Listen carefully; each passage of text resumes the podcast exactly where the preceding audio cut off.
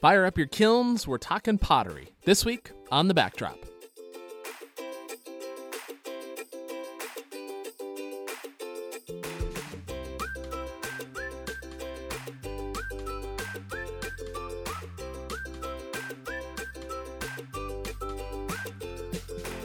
Hi, everybody. This is Curtis. Welcome to the backdrop. This week we are looking at chapters 18 through 20 of Jeremiah, where, yes, there is a whole lot of pottery talk. Don't worry, we might talk about one or two other odds and ends from these chapters as well. And we are going to make a couple of detours into, into the book of Second Kings. So have a finger there as well so you can flip over to it a couple times if you are interested. But first, chapter 18 opens up with Jeremiah getting a message from God that he is to make his way down to a potter's workshop and that God will give him a message there. The first thing I wondered about this passage is how exactly this message came to Jeremiah. We can only speculate, of course, but did Jeremiah have like a standing time where he would listen for messages from God each day? Did this just come as a moment of inspiration while he was going about his daily business? Sometimes I think the most interesting parts of the stories in the Bible are the blank spaces because we just get the highlights in Scripture usually. Even in the Gospels, where you have four whole books talking through the life of Jesus, there's still a whole lot else that happened in those three years that Jesus was doing his main ministry work that just don't show up even once. What were all these iconic figures doing in the rest of their daily lives? How did they relate to God during the downtime in between the big dramatic events that do get recorded in Scripture? Whatever's going on for Jeremiah, it seems that he was listening to what God was saying, even in the mundane work of a potter shaping clay into a pot. So Jeremiah goes down to the potter's workshop, and you have to wonder how long he was just sitting there, watching as the potter makes a pot. Sometimes is unhappy with what's taking shape and smashes it flat and starts over again, over and over and over.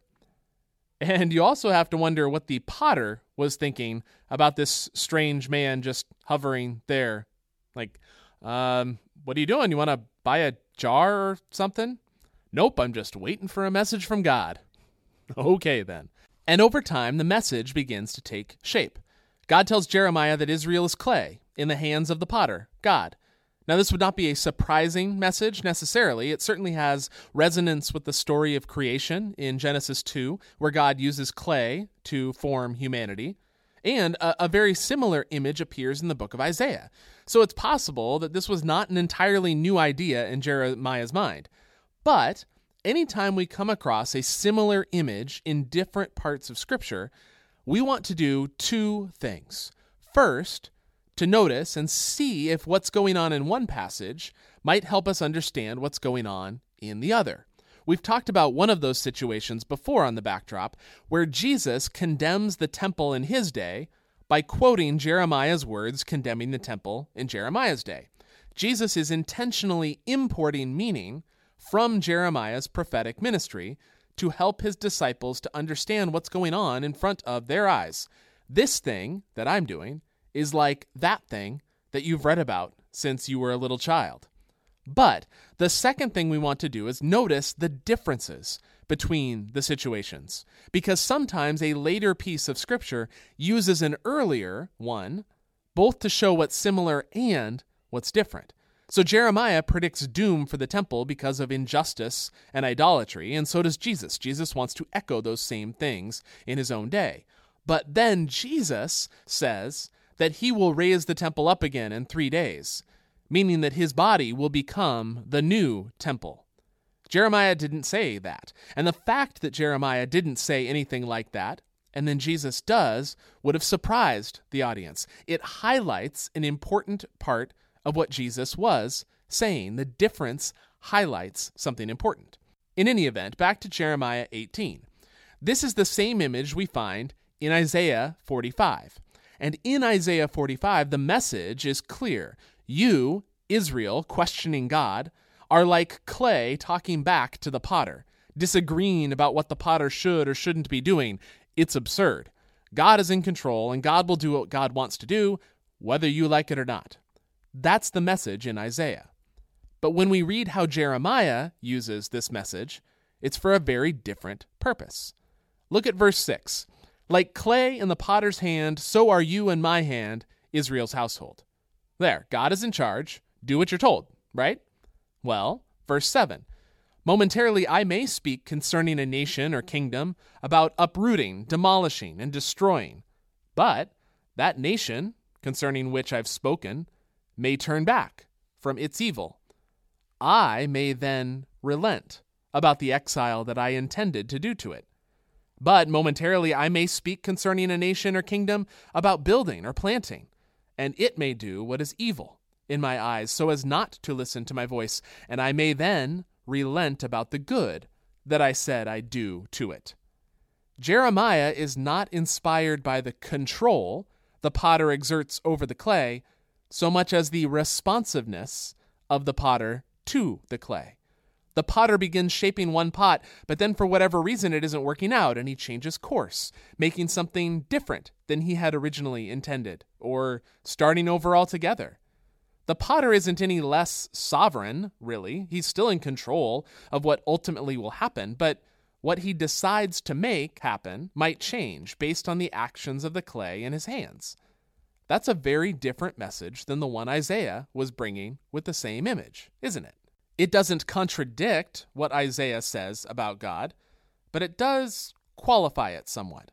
Yes, there are times when God might say, I'm in charge, I've made up my mind, this is what's happening, don't question me. But then Jeremiah would say there are also times when God is not less sovereign, but more responsive. And in fact, Walter Brueggemann coined the term responsive sovereignty to describe this quality of God's character responsive sovereignty. Brueggemann certainly argues, as do John Goldingay and Christopher Wright, incidentally. Those are probably the three scholars I've found the most helpful in understanding the book of Jeremiah through this series.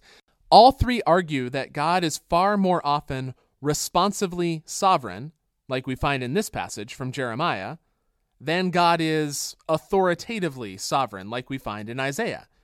I don't know why else God would allow God's dreams for the world to be derailed over and over again for thousands of years when, one would think, God could just make it happen. It seems that God's dreams include both the how of making things happen as well as the what of it. So both things are true about God in different situations, and at times God just makes things happen, uninterested in the objections of the clay and at other times, maybe more often, God is responsive to the clay. But then in the very next chapter, we get a different sort of pottery metaphor. Jeremiah brings a who's who of Jerusalem out to the garbage dump, the Ben Hinnom Canyon that we've come across before.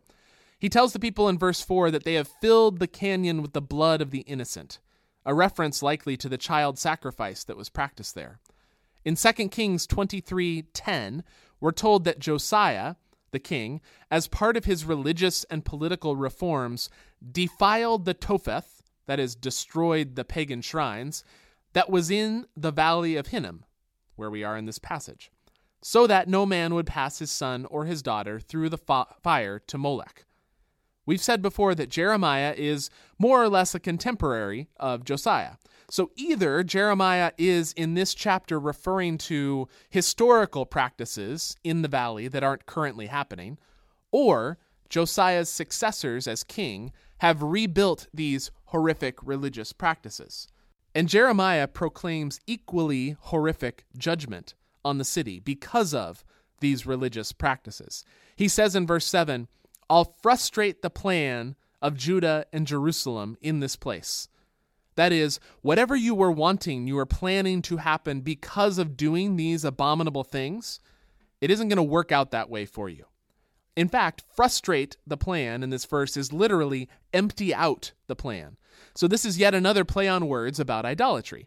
You do these terrible things as part of your worship of empty idols, and I'll empty out the plans you've made. Then in verse 9, he says that as a result of the siege, the city is going to suffer through food will become so scarce that they will resort to eating their sons and daughters. Kind of like how they were sacrificing those sons and daughters to Molech.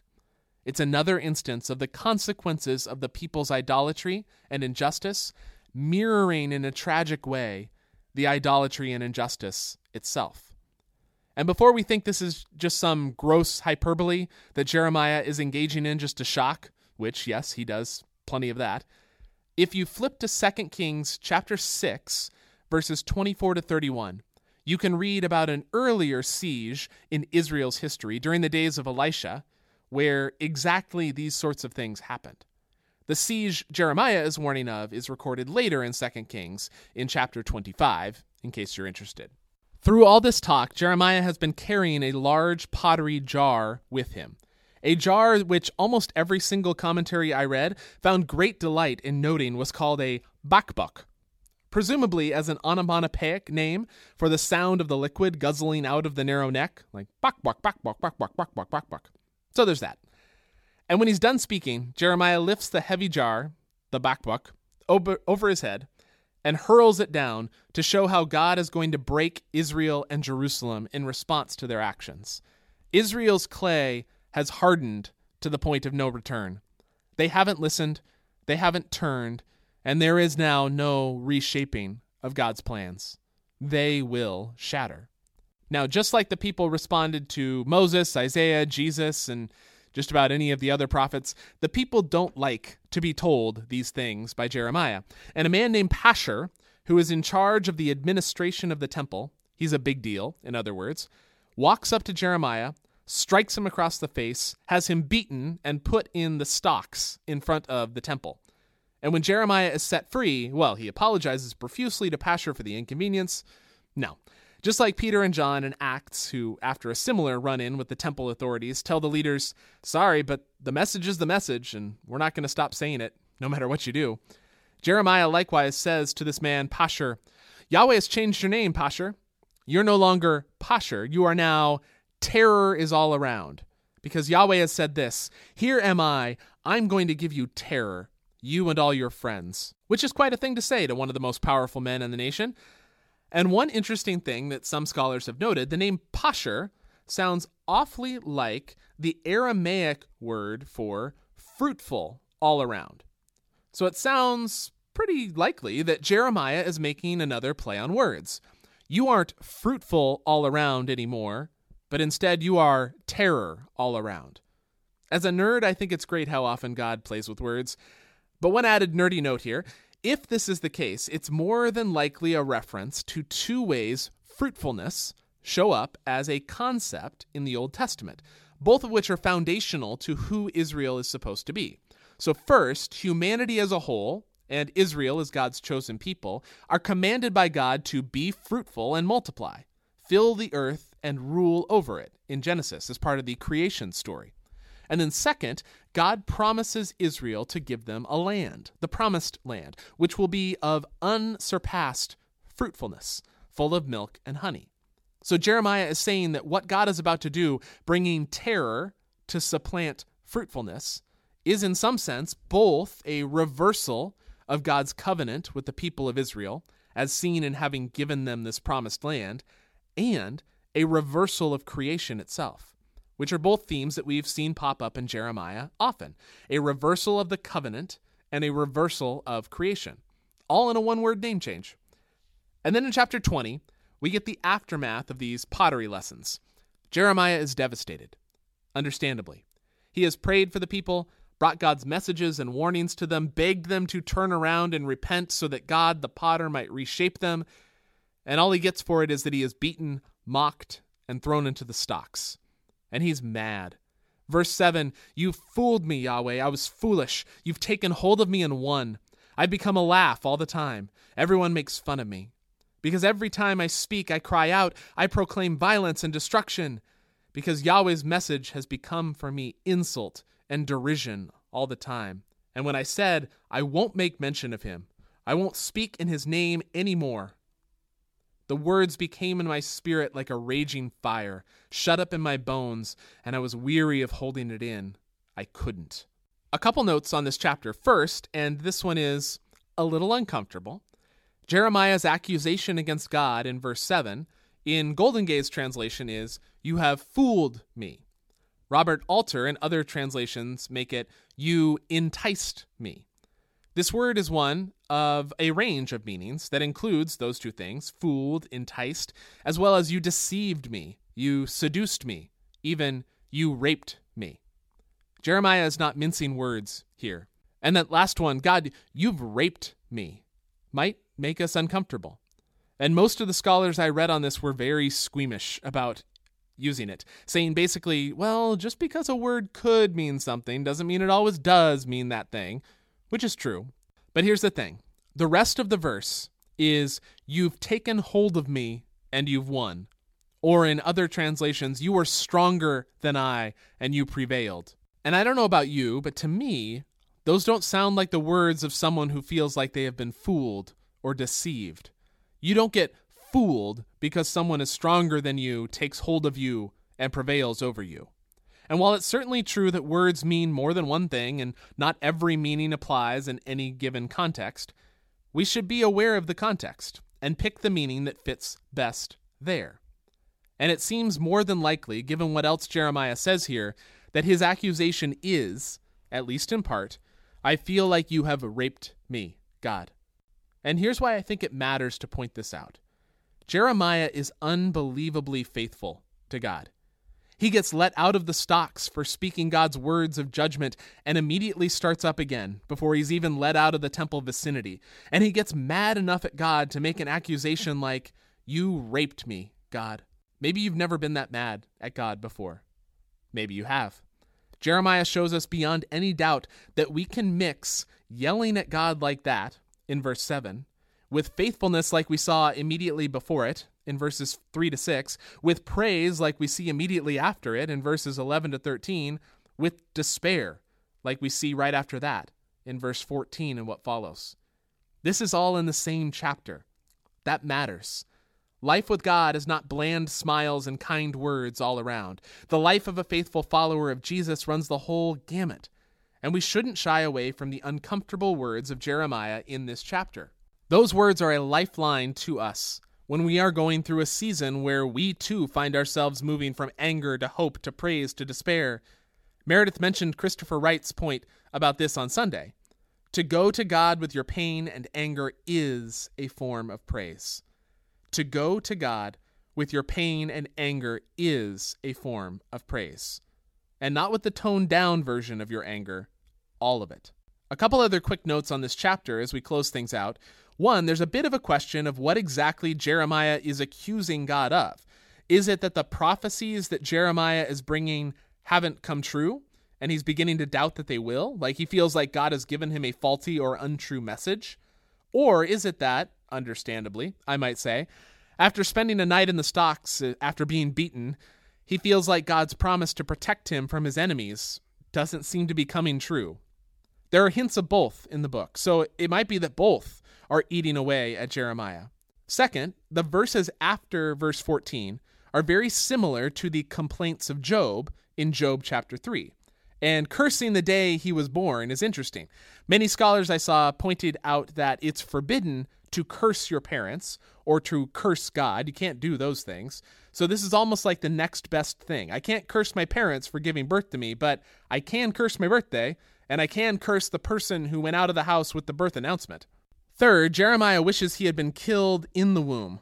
But in chapter 1, of course, we hear God saying that Jeremiah was called from the time he was in the womb. Jeremiah knows this. He wants to have circumvented the whole thing, having opted out from the very beginning. And then last, this is one of several places where Jeremiah's experience overlaps with that of other prophets throughout the history of God's people. Moses has very similar feelings in Numbers chapter 11. Jesus gets close to despair in the Garden of Gethsemane. It seems this is a common experience for God's prophets. And in each case, they keep going. Because God's word for Jeremiah is like a fire in his bones when he tries to hold it in. In the same way that courage isn't never being afraid, it's doing what you know you have to do, even though you are afraid.